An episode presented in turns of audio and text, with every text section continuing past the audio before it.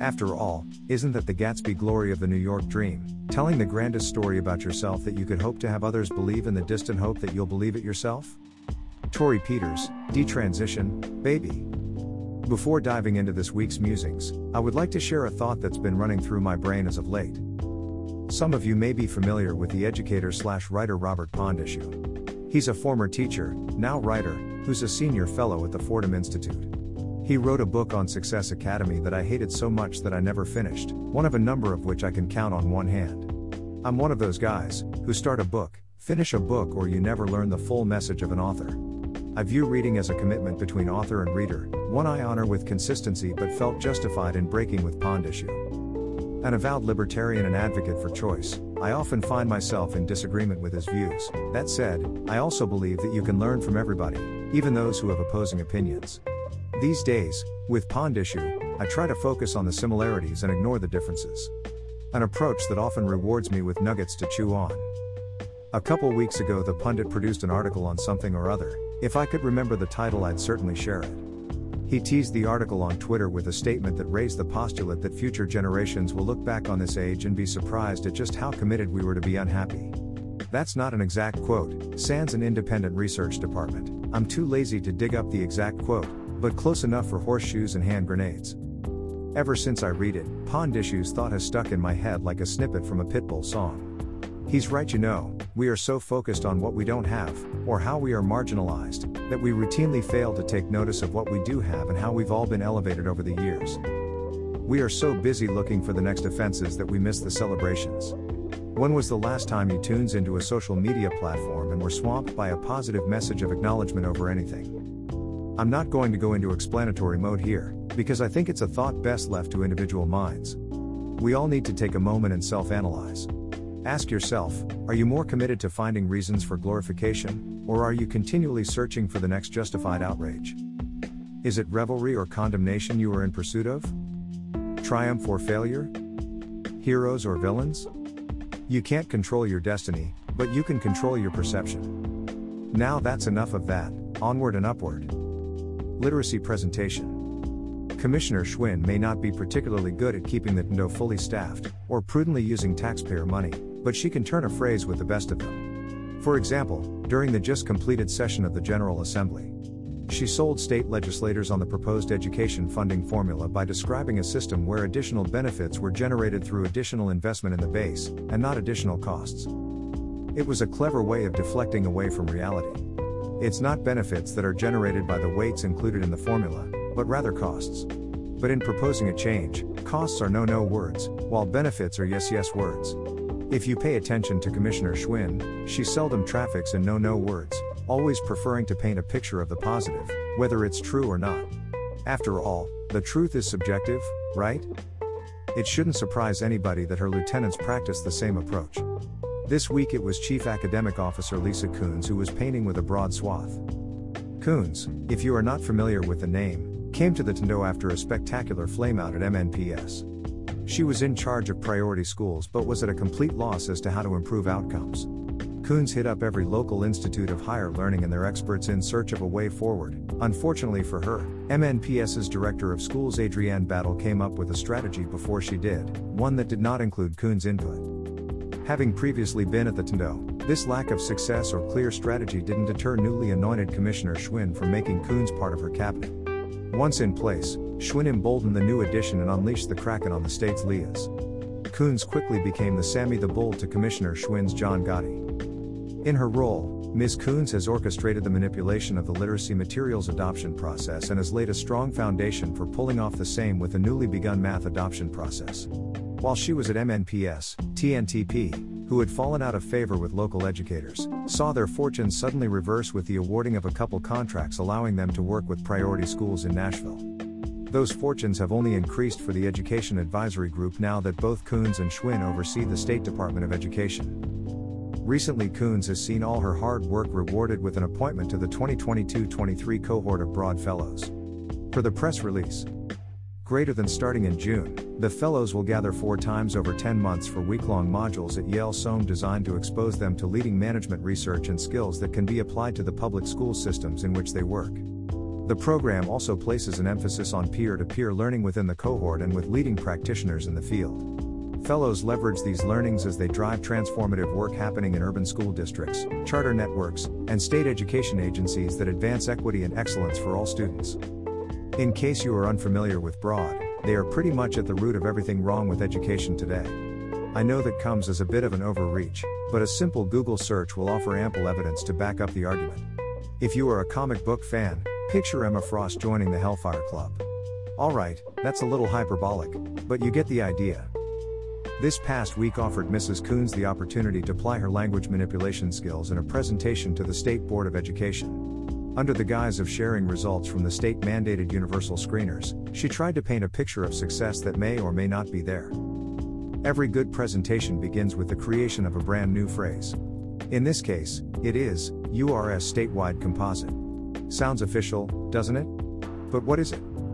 Under recently passed legislation, Tennessee schools must administer a state approved universal reading screener, I'm assuming that's the URS referenced above, three times a year. The USR used must come from a list of seven approved screeners. Included in the criteria for the approved screener is the requirement that they are nationally normed. There needs to be a little clarification on what that means. It would be easy to fall under the false assumption that all seven screeners are normed to the same national grouping of students. That would be a false assumption. Each screener is nationally normed to the students nationwide who take that particular screener. That is seven very distinct and different groupings of students. What that translates to is a wide range of results.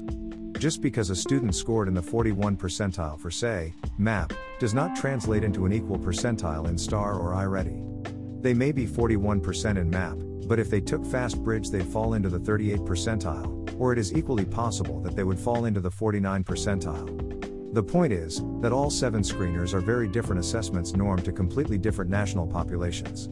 Yet, Coons and company are trying to take scores from all seven and reduce them to some kind of composite score that is reflective of the state's children. That is not an accurate representation. Just as generating benefits was not an accurate description of the weights in the new TISA formula.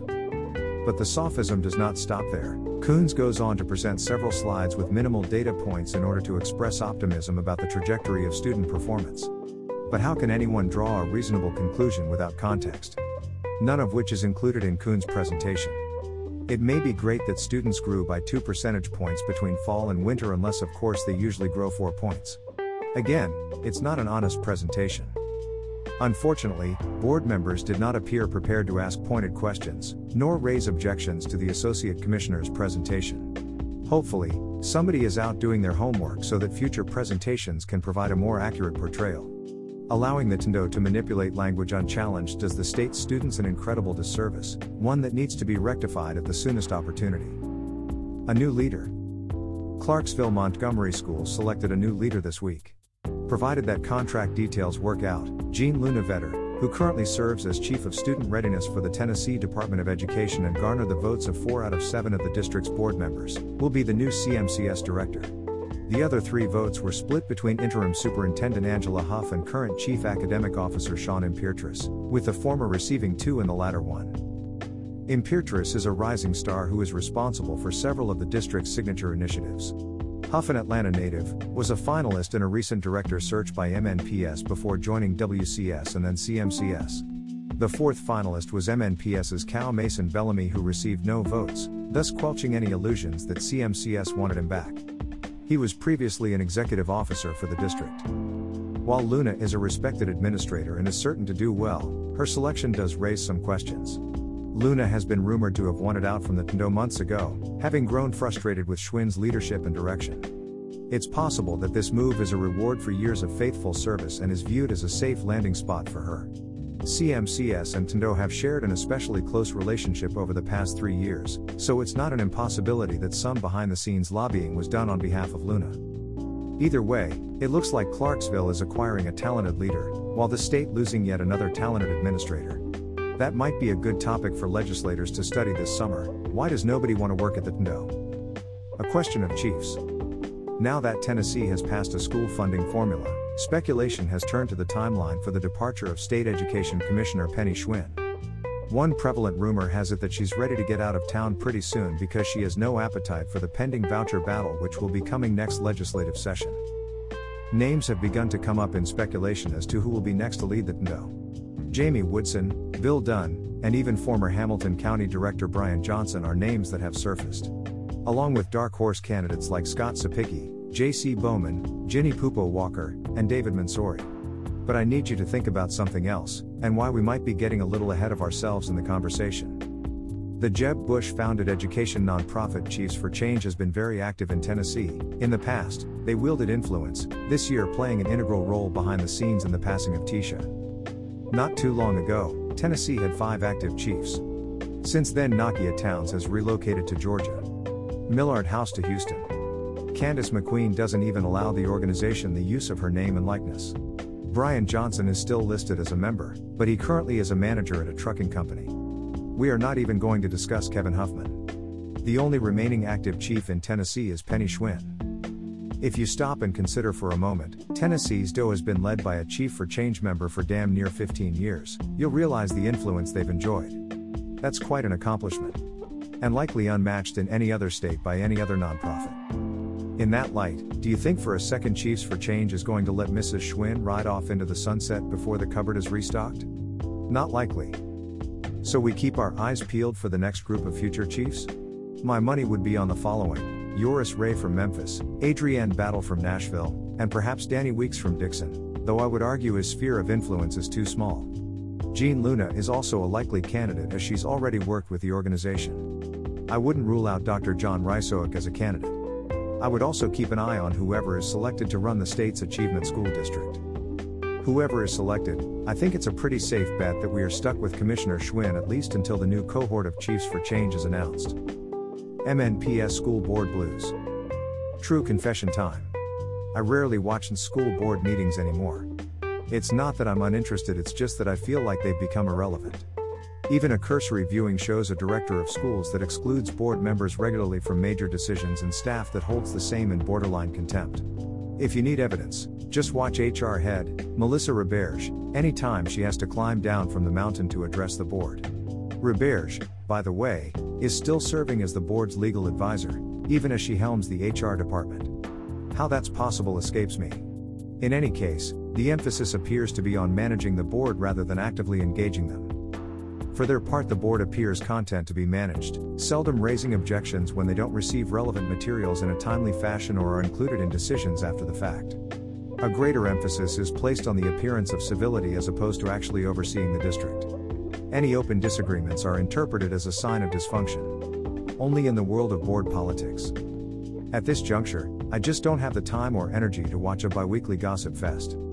This week, though, there were some signs that change may be on the horizon. Mayor Cooper recently announced that he was dedicating an additional $92 million to MNPS for support staff salaries.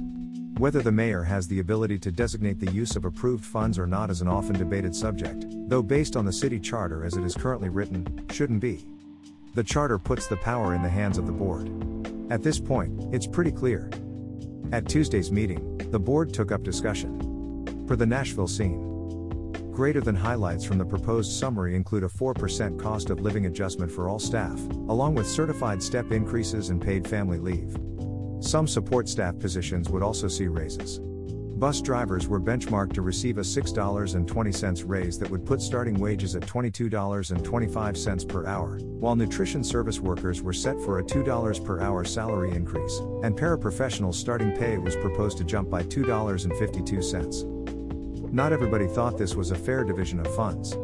Several representatives from local employee advocacy groups raised questions, and in some cases objections. The recommendations were based on a study commissioned by the mayor's office and conducted by NF. All fair and good, save that the board had not been made privy to the study, yet they were expected to approve the suggestions.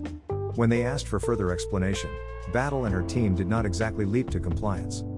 It was clear that they felt this had been discussed with the mayor's office and that was all the explanation needed. For once, board members objected.